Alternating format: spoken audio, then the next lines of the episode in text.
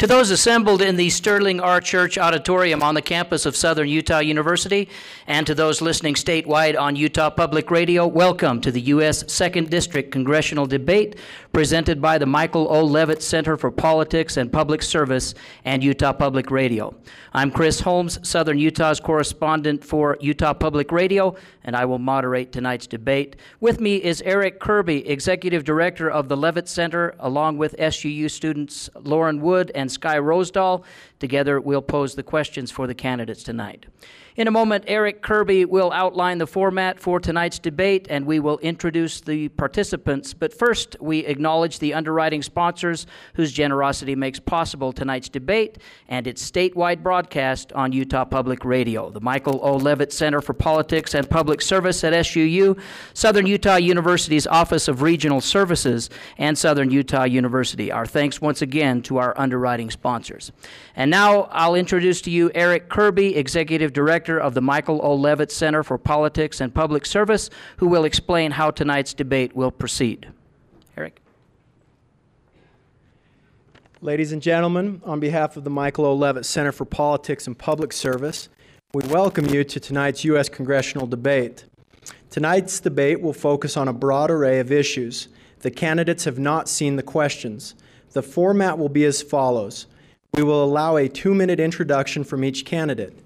We will allow a minute-and-a-half response to each question. A 30-second rebuttal will be permitted when a specific candidate is mentioned in another candidate's response. A 2-minute closing will be allowed by each candidate at the end of the debate. We will hold up signs indicating how much time remains for each response and when time has expired. We ask the audience to hold their applause until the end of the debate. We will rotate which candidate first responds to each particular question. The candidate to the audience's right, the candidate's left, will then be the next to respond.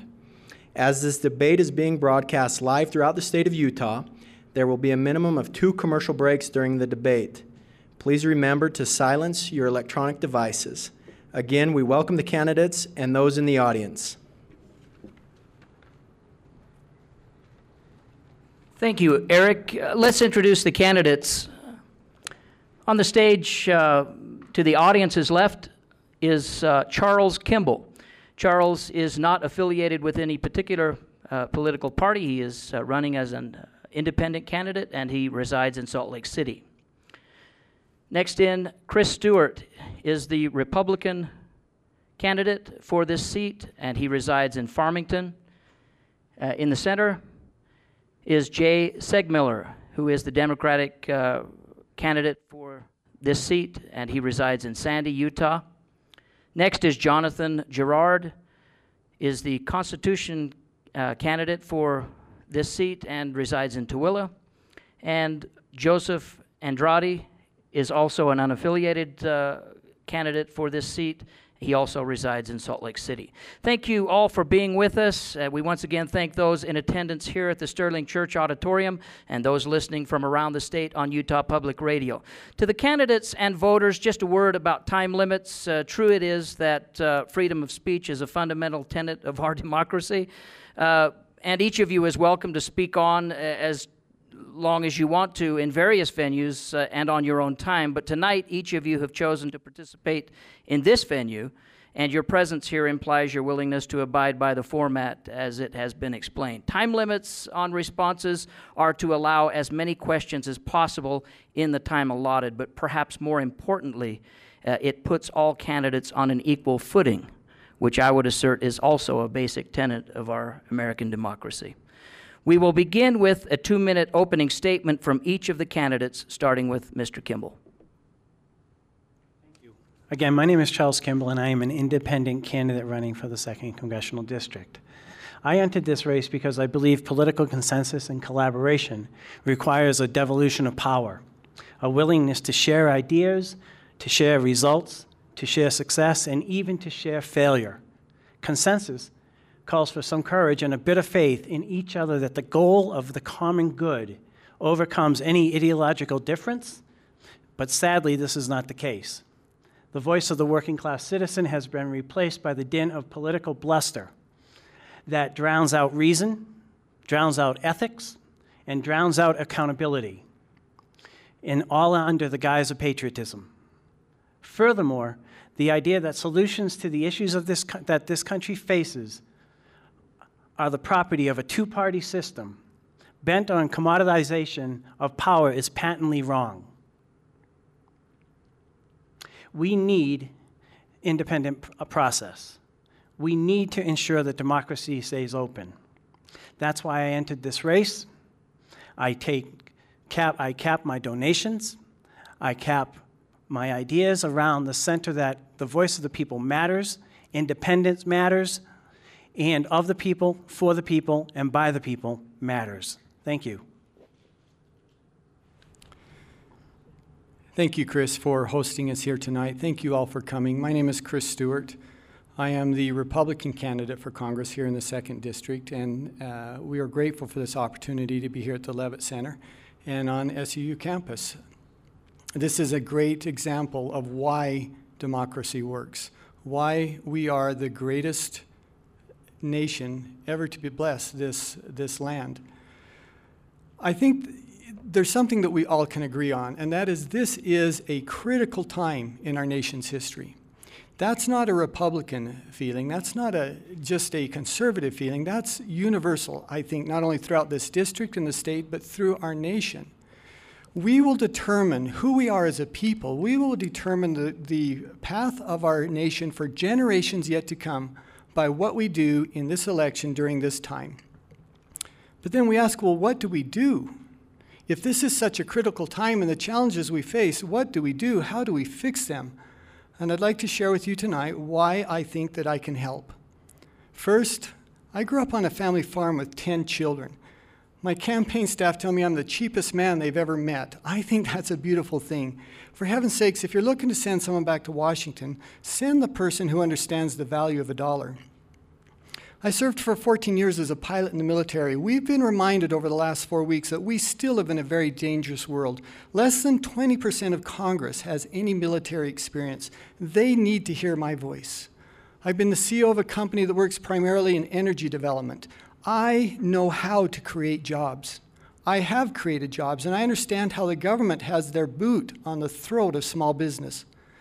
And finally, I've written most of my adult life about American exceptionalism in one way or one fashion or another. If you still believe in America, if you still believe in the American dream, then help me save the American dream. That's what this election is about. Thank you. Yes. Hello, am I? Okay. My name is Jay Seegmiller, and I'd like to thank SUU and the Leavitt Center for hosting this event. First off, I grew up in Salt Lake City area. I've lived my entire life in the state of Utah. I, right out of high school, started working for the Union Pacific Railroad and actually worked out of Milford, Utah, just down the road here a little bit for a while. And I'm currently a conductor on Amtrak's California Zephyr. I served in the Utah State Legislature back in 2008. I was elected, and I'm the only candidate in the race that has any legislative experience. One of the key parts of my campaign is job creation. We need to create jobs. I've crossed all throughout the district talking to business owners, trying to find out what they think they need to be successful. Two common things came up during that those travels. One was that they needed to have people who were educated in the skills that they need. A lot of these businesses are unable to find people with the right skills. So we need to make sure that we are funding education properly so that we can get employees working in the right skill sets. Secondly, they said we need more people working so that they can afford to buy the products from us. And I have a plan that would bring $2 trillion from overseas that private companies are holding in overseas banks. Would create 3 million jobs. It would not involve any taxpayer money, and that's a key element of my game plan. and my time is up. Thank you. Yes, thank you for hosting this tonight, SUU and the Michael Leavitt Center for Politics. He who desires to be ignorant and free desires what never was and what never will be, by Thomas Jefferson. We need to learn the constitutional principles which govern our land, and then we need to hold our elected officials accountable to these principles. As we do this, our nation will be blessed by the hand of providence. Now, my parents instilled values into my character when I was young. They taught me how to work hard for what was important. They stressed fairness, kindness, integrity, and honesty in my upbringing. I learned principles of truth from my parents. These principles have guided my actions throughout my life, and I have applied them to all situations. Government has not been an exception to this. The framework of our government is based on principles and values. This framework teaches us what the proper role of government is. To effectively govern, one should learn this framework and follow the principles upon which it is based. I found that too often these principles are disregarded. The power and money involved in politics today overshadows them. Freedom is generally lost as a result to this. I cannot sit back and watch my children's freedom slip away. I want them to enjoy what I have enjoyed. We need elected officials that will stand for principles over politics. Our elected officials need to be statesmen and not politicians. I'm willing to devote my time and talent to being a statesman and support the principles which made our country great and which also allowed it to experience the most freedom of any other nation. Thank you. Thank you. Mr. Andrade. My name is Joe Andrade, and I'm running as an unaffiliated candidate for the District 2 Congress seat. Thanks to SUU and the Leavitt Center for doing this. This is the only debate to be held this election season among all 5 District 2 candidates. It's a very unique event, and I think the first of its kind. So thank you very much. It's really a very, very important event. I've been at SUU many times, and I was I was here in late April. I had the opportunity to speak to a technology forum and fair, primarily of high school students in the School of Technology and Engineering. And that talk dealt with creating the future rather than just trying to inherit it and being fearful of it. And so much of that is reflected in my platform. Being unaffiliated, that means no party, no dollars, no platform written by a committee for which I have issues and problems. I'm running because Congress is broken. Congress is corrupt.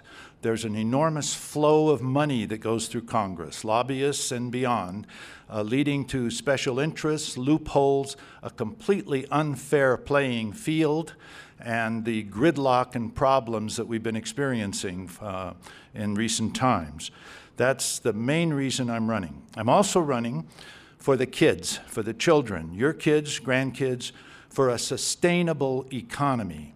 We've been trashing this planet, and we've been trashing our values, and we have to stop that. We have to leave a little bit of both for those who come after us. So look at 2Andrade.org. There's some cards and bumper stickers and some T-shirts and lawn signs, which will be useless after November 6th, right outside the door. Help me. We can really address some of these problems. Thank you, gentlemen. We will now proceed with the questions. Candidates, once again, your responses should be limited to 1.5 minutes or less in response to the questions so as to permit us to cover as many questions as possible. Lauren? Mr. Stewart, we will start our first question with you. What are the 1 or 2 core political beliefs that motivate you? Are there any thinkers, philosophers, or authors who have been influential in forming your political beliefs? Oh, yeah, absolutely there have. There's a number of them, actually. Regarding your question of philosophers first, I have had the blessing in my life of being able to spend a good part of my adult life writing books. I've written 15 books. The last couple have been nonfiction dealing with U.S. history and world history. I have a good friend in the media. He and I argue all the time over who was the greatest president of the United States, George Washington or Abraham Lincoln. He prefers George. I preferred Abraham Lincoln. And that's I think, who has shaped my thinking. Someone who has displayed enormous courage in the most challenging and the most adversarial circumstances that our nation has ever found itself. And yet he was gracious, and he always had faith in America's future. And I think that has been such a great example to me and to many others right now. Look, we're in challenging times right now. But it's important to remember, we've been through much, much greater challenges before them in our nation's history. We're going to get through this. I mean, the reason I got into this race is because I believe in our future. I believe in the American dream, and I know we can fix this. And it's good for us to keep in mind, as challenging as these times might be, we are the United States of America. We've been through more than this before, and we've always come out as that great shining light on the hill. As Abraham Lincoln said, we are the last best hope on earth. And I think if we keep that in mind, it gives us some perspective and helps us keep our politic and our voice reasonable. Thank you. Mr. Seegmiller? Well, probably the person that's guided me the most is my father. I was taught really young. I came home from school upset about something, and my father asked me what I was going to do about it. And I says, well, I can't do anything. And he says, oh, yes, you can. You can get a petition. You can do this. And I said, well, I'm not going to do that. And he says, well, then don't complain. It was a lesson that I learned very young, and it's gotten me involved in politics. It's gotten me involved in school issues. It's gotten me involved in all kinds of things. And it's the reason that I'm running. I'm very frustrated with what's going on in Washington, D.C. I think we need to be able to find ways to make principal compromises. I know that we can move forward. We're in some tough times right now. And the way we get through tough times and the way we've done it in the past is by bringing the country together, not pulling it apart. And right now, I see what's going on in Washington, D.C. as pulling our country apart. We need to start finding what we can agree on and move forward with those things that we can agree on. And if there's some things that we can't agree on, we need to continue to discuss those and try to find solutions to those problems. But right now, we've got to change the way we do things in Washington, D.C., and I want to be back there in the forefront on that. Thank you. Mr. Garrard? Yes, thank you. One of the people that really did change my core belief here is by a study of the Founding Fathers' words.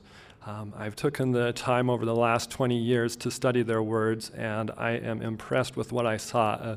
A group of individuals that had diverse backgrounds came together, and they provided an astounding document that has governed this nation for well over 200 years.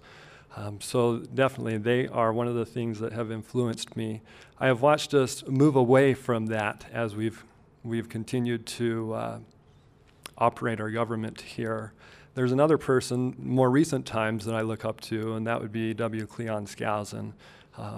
I first started with his book, The 5,000-Year Leap, and I really enjoyed that. It taught me a lot of things about government and how it's supposed to work and how it is best to work to allow freedom, but also to govern people as well. And those beliefs were also instilled with my parents as well. They taught me these things as I was a child growing up. Thank you. Thank you. Mr. Andrade? Yes, I'm running in large part against fantasy and wishful thinking, just overly looking back and assuming things can be and will be the same. I'm running for transparency, reality, and practical solutions. So the person in history that I think most influences me and inspires me is Thomas Paine, who wrote Common Sense and the Rights of Man. And basically what Thomas Paine said, and I have it in my platform and in almost everything I print, I offer nothing more than simple facts, plain arguments, and common sense. The other one that's influenced me greatly is Thomas Jefferson, particularly the Declaration of Independence.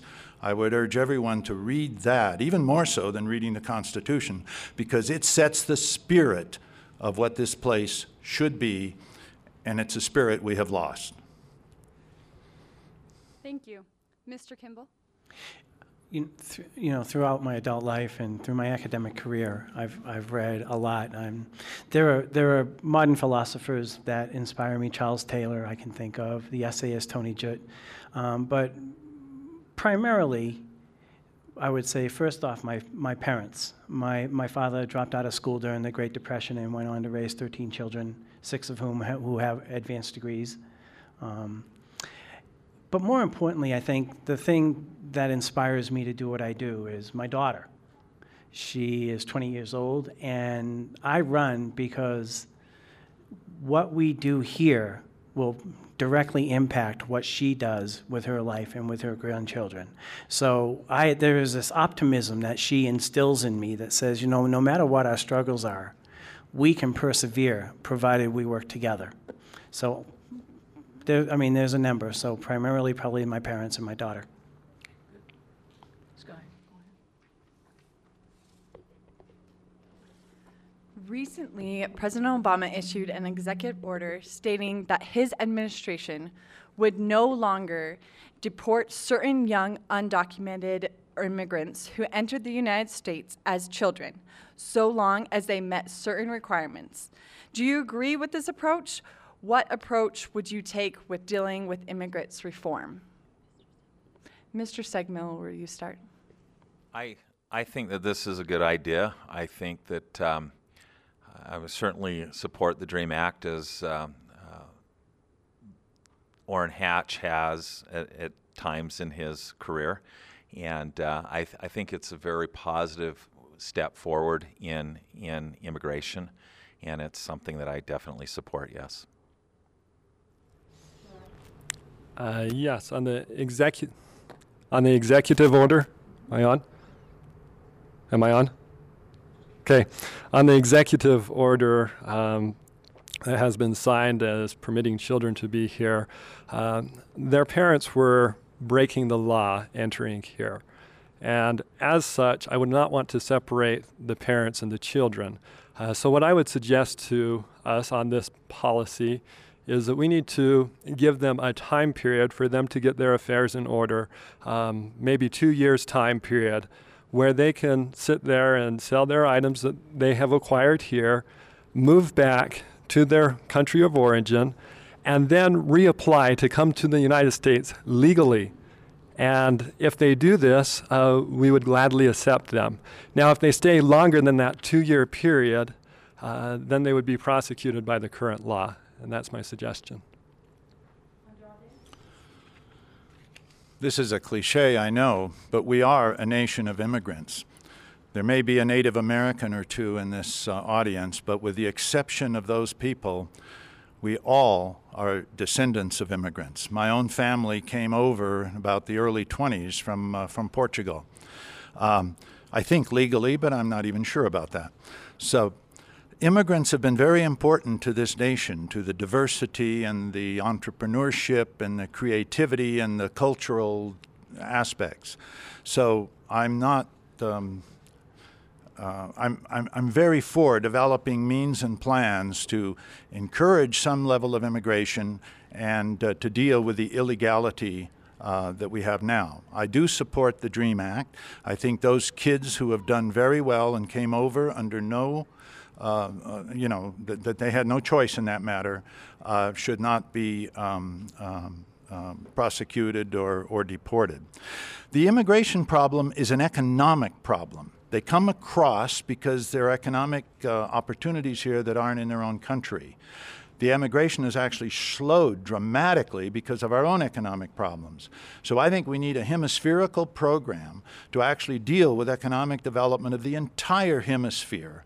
And once you stop, once you have that dichotomy in economic opportunity diminished, the immigration will simply stop. Nobody wants to come here and leave their family and their culture behind. Support the DREAM Act. But I think what we're really talking about is the criminal element that comes across our borders and makes our communities unsafe. We're not talking about the migrant workers that work in our farms and work in on our ranches and work in our restaurants, all these things that we gladly enjoy. But we're talking about the criminal element. So we really need to separate out who we're addressing. And if we're looking at the criminal aspect of it all, then we need to address that through cross-border collaboration on dealing with some of our crimes. And so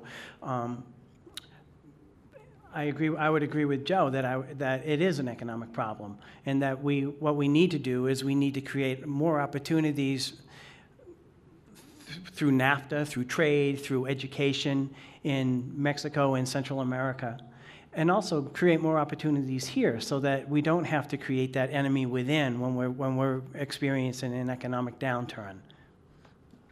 Stewart? You know, it's the fundamental responsibility of our federal government to protect the sovereignty of our borders. And the federal government has either chosen to not do that or has failed to do that for a multitude of reasons for going on many years now.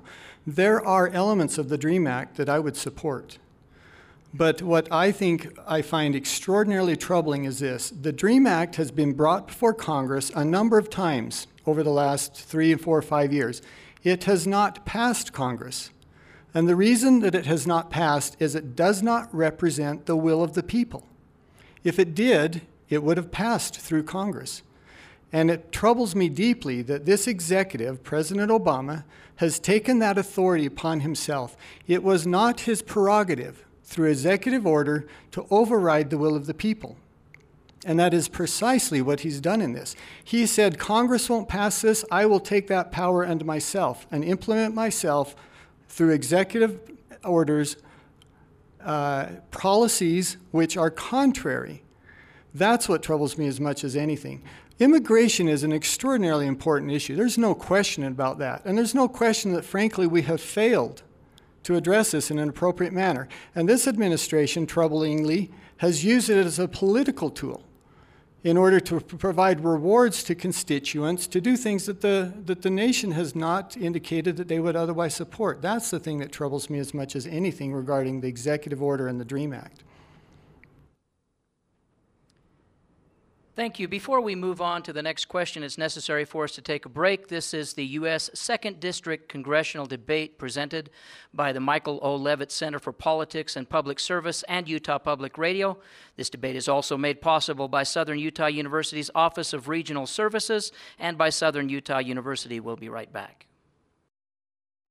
Support for Utah Public Radio comes from the Michael O. Leavitt Center for Politics and Public Service at SUU, providing leadership opportunities, experiential learning, and public policy research for the past 14 years. Online at suu.edu/Leavitt Center. And from Southern Utah University's Office of Regional Services and Utah Center for Rural Life. For 25 years, the hosts of the annual Utah Rural Summit. The SUU Office of Regional Services, connecting you to SUU. And from Southern Utah University, providing higher education opportunities in Cedar City for 115 years. The university offers 113 programs of study and 9 graduate programs. Online at suu.edu. We're pleased to bring you the 2nd Congressional District Debate today. And there's another debate coming next week. Here's more on that. What would you ask the candidates for Utah's Lieutenant Governor? Greg Bell and Vince Rampton will be participating in a debate October 31st on the campus of Utah State University in Logan. Utah Public Radio will be broadcasting the debate live, and we're taking suggestions for the questions that will be asked during the debate. What exactly does the Lieutenant Governor do? Do they always agree with their running mate's position on issues? Ask them what they're going to do for Utah. This is your chance to get involved in the democratic process. We're accepting comments at upr.org. Go there this week and submit your question. The Lieutenant Governor debate is Wednesday at 11:30 a.m. In the meantime, more of this 2nd Congressional District debate here on Utah Public Radio. Welcome back to the Sterling R. Church Auditorium on the campus of Southern Utah University. to the U.S. 2nd District Congressional Debate, presented by the Michael O. Leavitt Center for Politics and Public Service and Utah Public Radio. Let's proceed to the next question. Should the international community be concerned about a possible Iranian nuclear program? If so, why? Would you favor a first strike against Iran if the present regime was found to have nuclear weapons? Let's begin with Mr. Garrard. Right. On the international community and Iran, as we're looking at that, I am in favor of following the Constitution on this, that we would have a vote there at Congress for a declaration of war, depending on what was found with the intelligence that we had. So far, I have not seen any results that would say that we need that declaration as to this date. There was a very good discussion of this the other night at the presidential debate. Both Romney and Obama gave that fairly extensive answers and responses, and they basically said that that would be an absolutely last resort, but under those conditions it may have to be a resort. I think it's important to really change how we look at the entire issue of the Middle East and other places where there's considerable problem and unrest. We have half of the population in the Middle East that's completely disenfranchised, and that's the women. We had this incident just recently where this young lady, Malala, was shot in the head because she was favoring and promoting education, and the Taliban wanted to take her out. I think we have not done nearly enough to foster education in the Middle East, indigenous within education, rather than a lot of military aid and military assistance. And I think that could do wonders, and not only foster the education, but foster those searching and trying for freedom, the rebels and the freedom fighters and so forth. Not with arms, but with moral speaking out and endorsement and support. The Iranian Revolution could have worked. It didn't, but it may work again. Okay. Mr. Kimball. With regards to a first strike, I don't know that I would support a first strike initiative on the part of the United States. Not that I don't think Iran's getting a weapon is not a concern. I believe that it is. But I'm also war weary. I'm tired. I've known most of my adult life has been in war. And I don't know that it has worked. I think that there are other ways that we need to go about creating an environment where we can have a dialogue, where we can build a nation, a global consensus on how to deal with rogue nations. And I believe that through that, education, through fostering communication, through working on jobs initiatives, throughout all the work, that we can solve some of our problems without having to launch a weapon. You know, your question was how concerned should we be, and the answer is very, very concerned. And I think this is an example of where a candidate with some national security and some military experience can really be beneficial. Mitt Romney said it best the other night when he said that a nuclear-equipped Iran is the most significant strategic threat that we face as a nation, and I absolutely agree with that. If they were to achieve their objectives, and there's no question, despite their denial, there's no question that that's what they're trying to do here. It changes everything for us from a national security perspective. It changes our world strategy. It changes things within the intelligence community. It changes everything with our military doctrine, and frankly, it changes a lot with our energy policy as well. No one wants to avoid war in this area more than I do. As a former military member, I can tell you I've had deep personal experience with the stress and the sacrifice that is put upon our military families because of deployments and this long, protracted engagement that we have been in. I understand that. I get that. I want to avoid that. But if you're war-weary now, then imagine how war-weary we would be if we allow Iran to achieve this goal and to threaten our forces in the region and to threaten our allies in the region. It's untenable. The way to avoid that is to preclude them from achieving the weapon, and we have to do that. It's absolutely critical that we do that.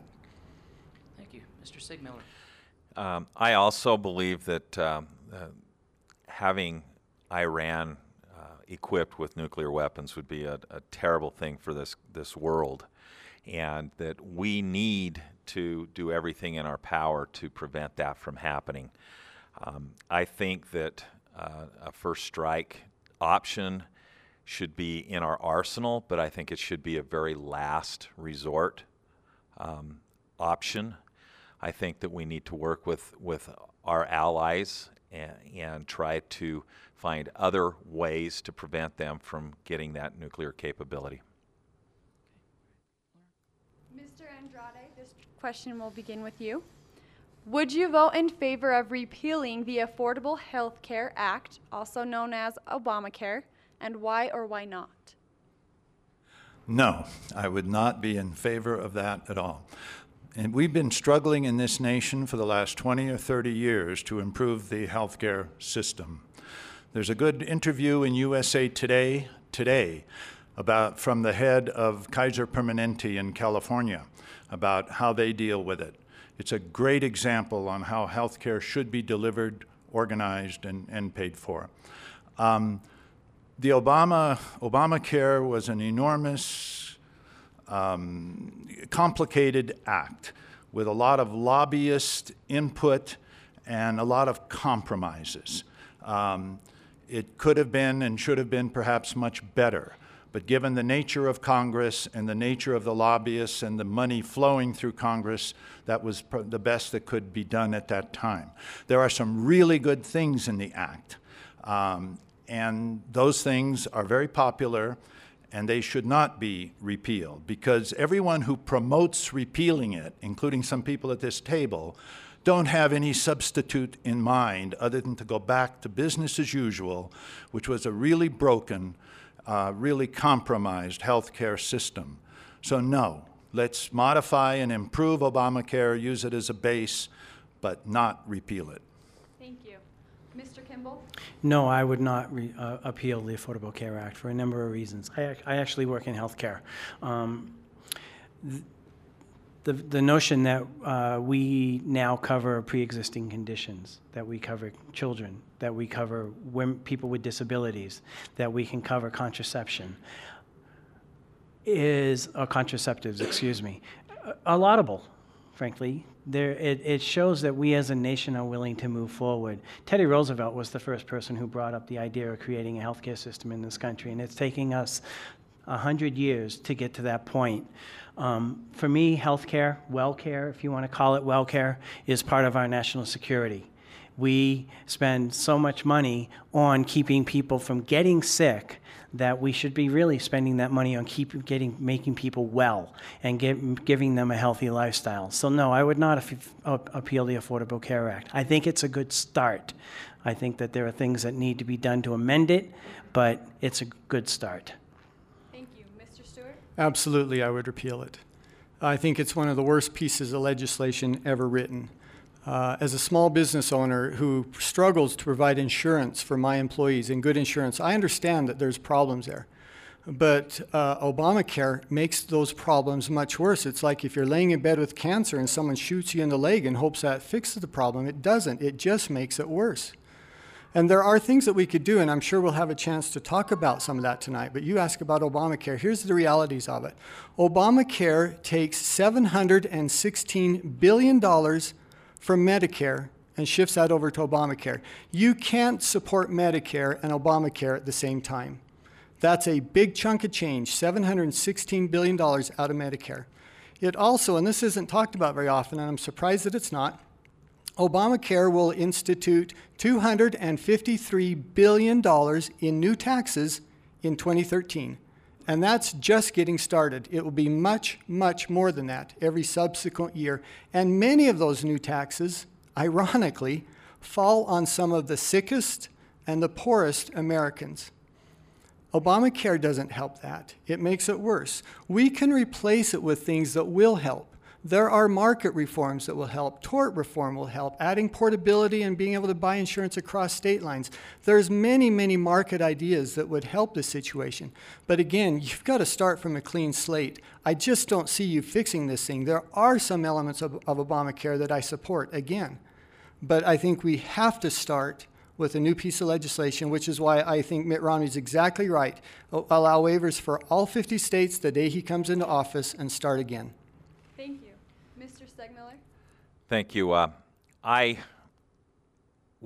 watched the whole process of creating the Affordable Care Act, and I don't like the way the process worked.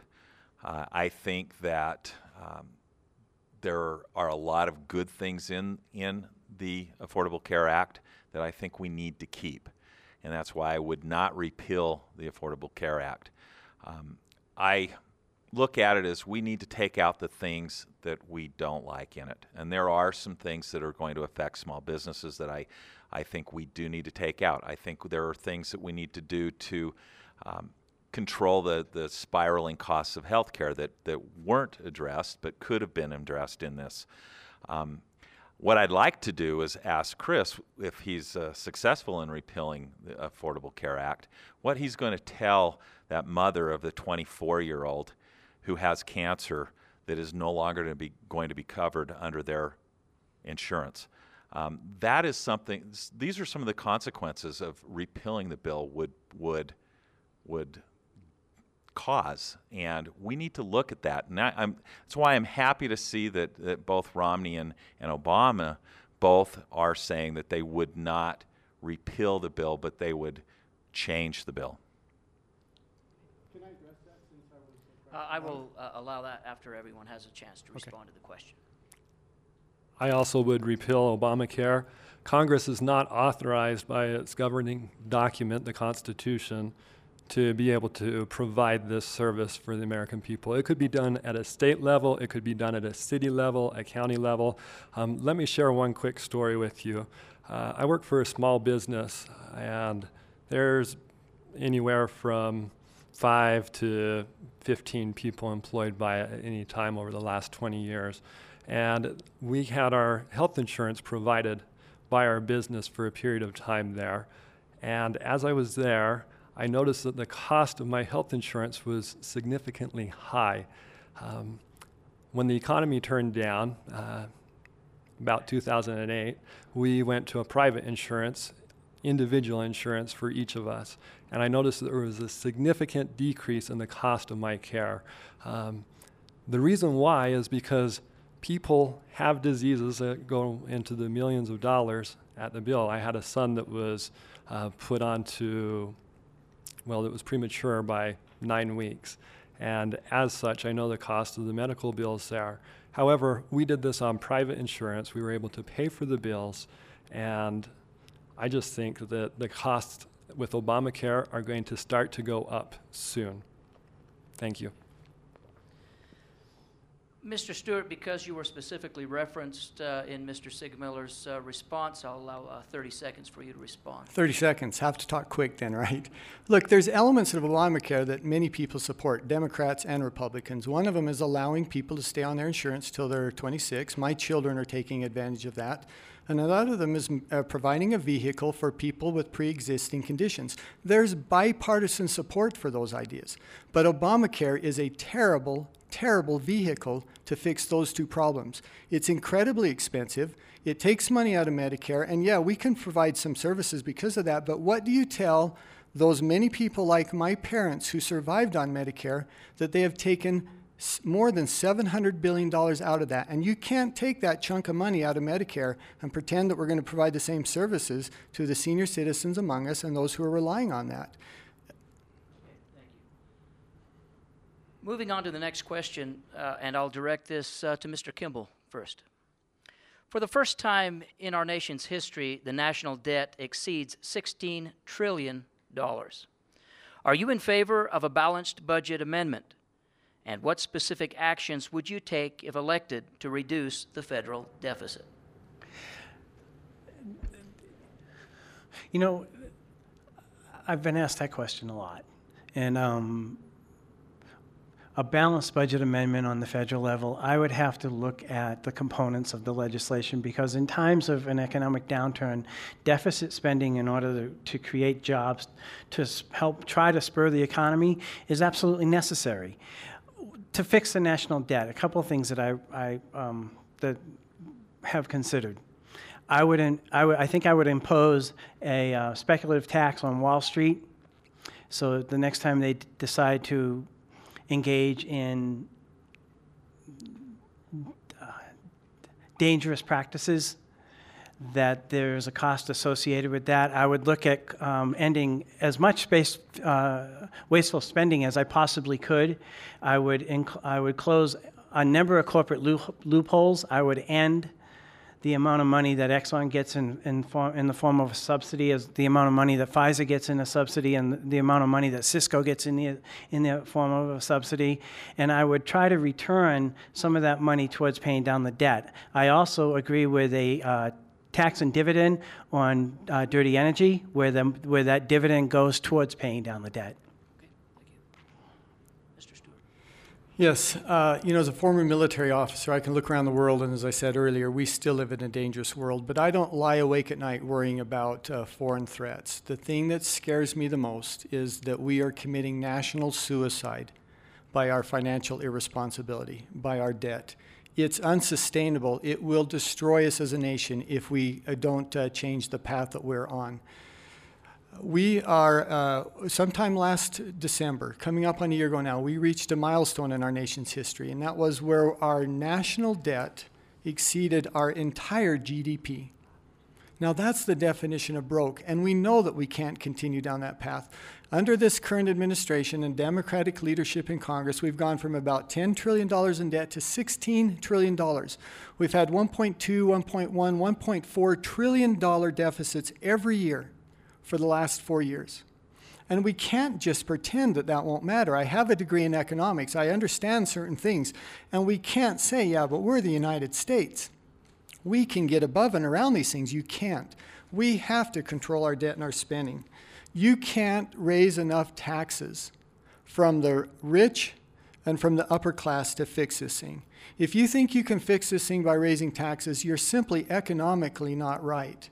It has to be where we cut cap and balance. I absolutely support a balanced budget amendment. Cut cap and balance 18.5% of GDP, which is where we historically have been. It would allow us to provide the needed services that our citizens require, but allow us to take time of to take care of the problem of our debt as well.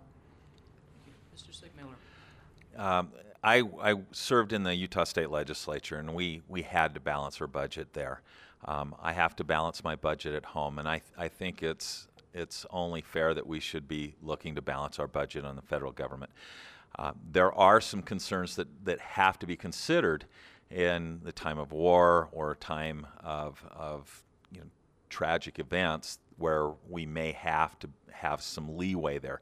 But I think otherwise we should have a balanced budget, and so I would support the right type of balanced budget amendment.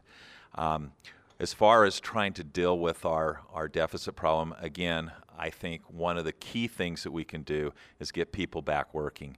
And my jobs plan, which involves lowering the tax on money that private corporations are holding overseas, allowing them to bring that back and incentivizing them to create jobs with it, would be a good start to increasing revenues, which would help to deal with the deficit.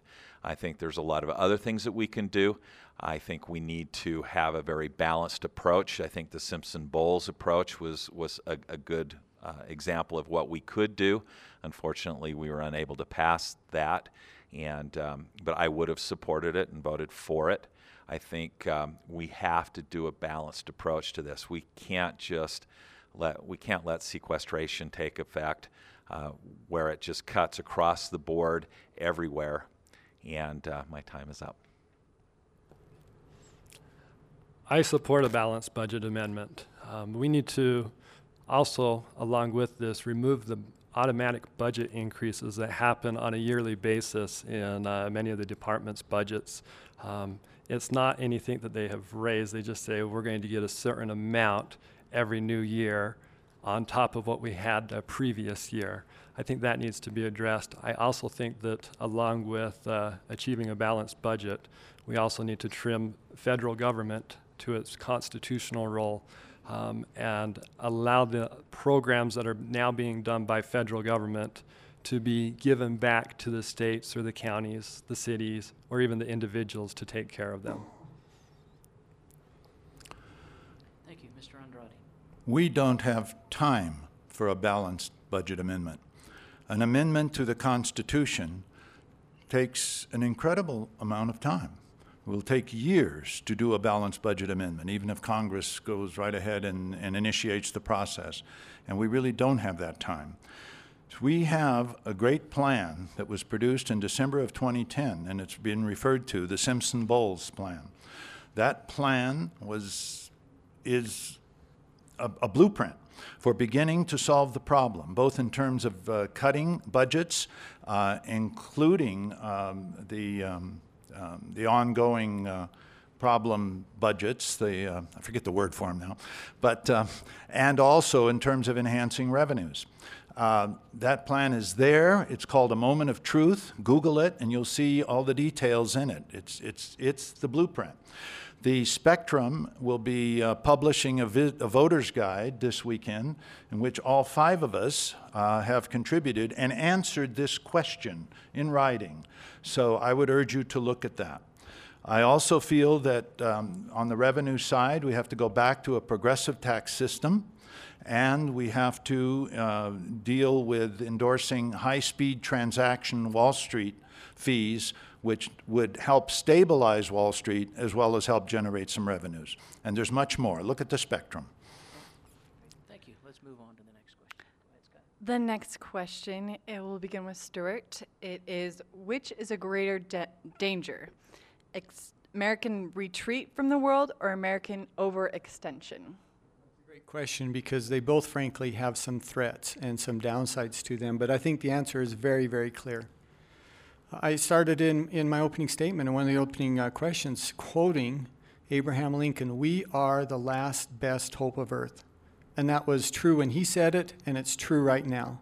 There are tens of millions of people around the world who look to us not only as an example, but they look to us as the last best chance that they have to live under any greater freedom or any other greater economic freedom.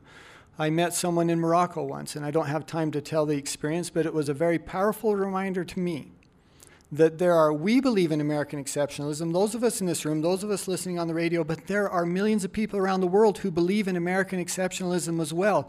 They recognize that we are the light of the world. They want us to stand up to that responsibility. If JFK had been able to give the speech that he had prepared in Dallas that fall afternoon, he said, there's a line there that I love, we, this nation, this generation, not by choice, but by destiny, are set to be the watchmen on the wall of world freedom. That is a responsibility that we have to the world. If the United States fails, how long do you think that will be till the world follows? A few days, a few weeks, a few months. We are the cement holding freedom and democracy together around the world. That is the greater threat that we face. Okay. Mr. Seegmiller. I think that it's very important that we take care of our problems here at home. But I think we also have to keep a very watchful eye on what's going on around the world and be an active player in what's going on around the world. We've got to balance that very carefully, but we do have to take care of our problems here at home. Gerard? Yes, there's two different issues that we're looking at here. With the world, retreating from the world militarily, I think that's a idea that we need to be considering because our forces are spread too thin. We were never meant to be the policemen of the world. And so we need to protect our borders here now. On the other side of this, though, is we need to also go out into the world with our principles and values. The Constitution is a remarkable document. It gave us the best government that we have seen in history. And with that, we need to be sharing that with others. You watch our military go out, and as it does so, they say they are spreading democracy throughout the world. But why are they not spreading what we have, which is a representative republic, knowing that our rights come from God and that they are inalienable, versus our rights coming from government, is the type of governments we've set up in the other world. So I think we need to both retreat and to, well, my time's up. Andrade. We are a model and, in a sense, a beacon for many of the peoples in the world, particularly peoples who are ideologically oppressed and religiously oppressed and so forth. So I do think we have to espouse those values, but not just espouse them. We have to actually live them, and we have to make them available in a wide sense. So I said earlier about educating women and educating people who are ideologically oppressed. I think we have to really do that in a major way. And we do that with all levels of government showing that kind of leadership. There's a great documentary that nobody has seen called How to Start a Revolution by a fellow named Gene Sharp, who was, his books, he was responsible in large part for stimulating the people in Yugoslavia and other places, including Egypt and some of the so-called Arab Spring, into moving ahead with their revolution. I think we need to do far more to encourage that, give it moral support and non-military support. And I just don't think we're doing enough of that. Those peoples will take care of themselves if we just give them the leadership and the moral stimulation that they would like to hear from us and see from us. Kimball? Whether we retrench or we overreach, I worry more about overreach. I worry about the fact that it seems on some level to exhibit a bunch of hubris to say that we are the last great hope of this planet, considering when the rest of the world looks upon us, they see political unrest, they see social unrest, they see our education ranked 17th in the world, they see income disparity that is staggering, they see rights, women's rights being abridged, they look at our public school system, of which 90% of our kids are educated in, decaying. They look at an infrastructure system that's 50 years old and no one wants to have a conversation about it. So I think that when we talk about overreach, we're really talking about militarily. And I would rather bring that money back, bring our ideals back, and exhibit some of those ideals here at home and let that be the example to the world.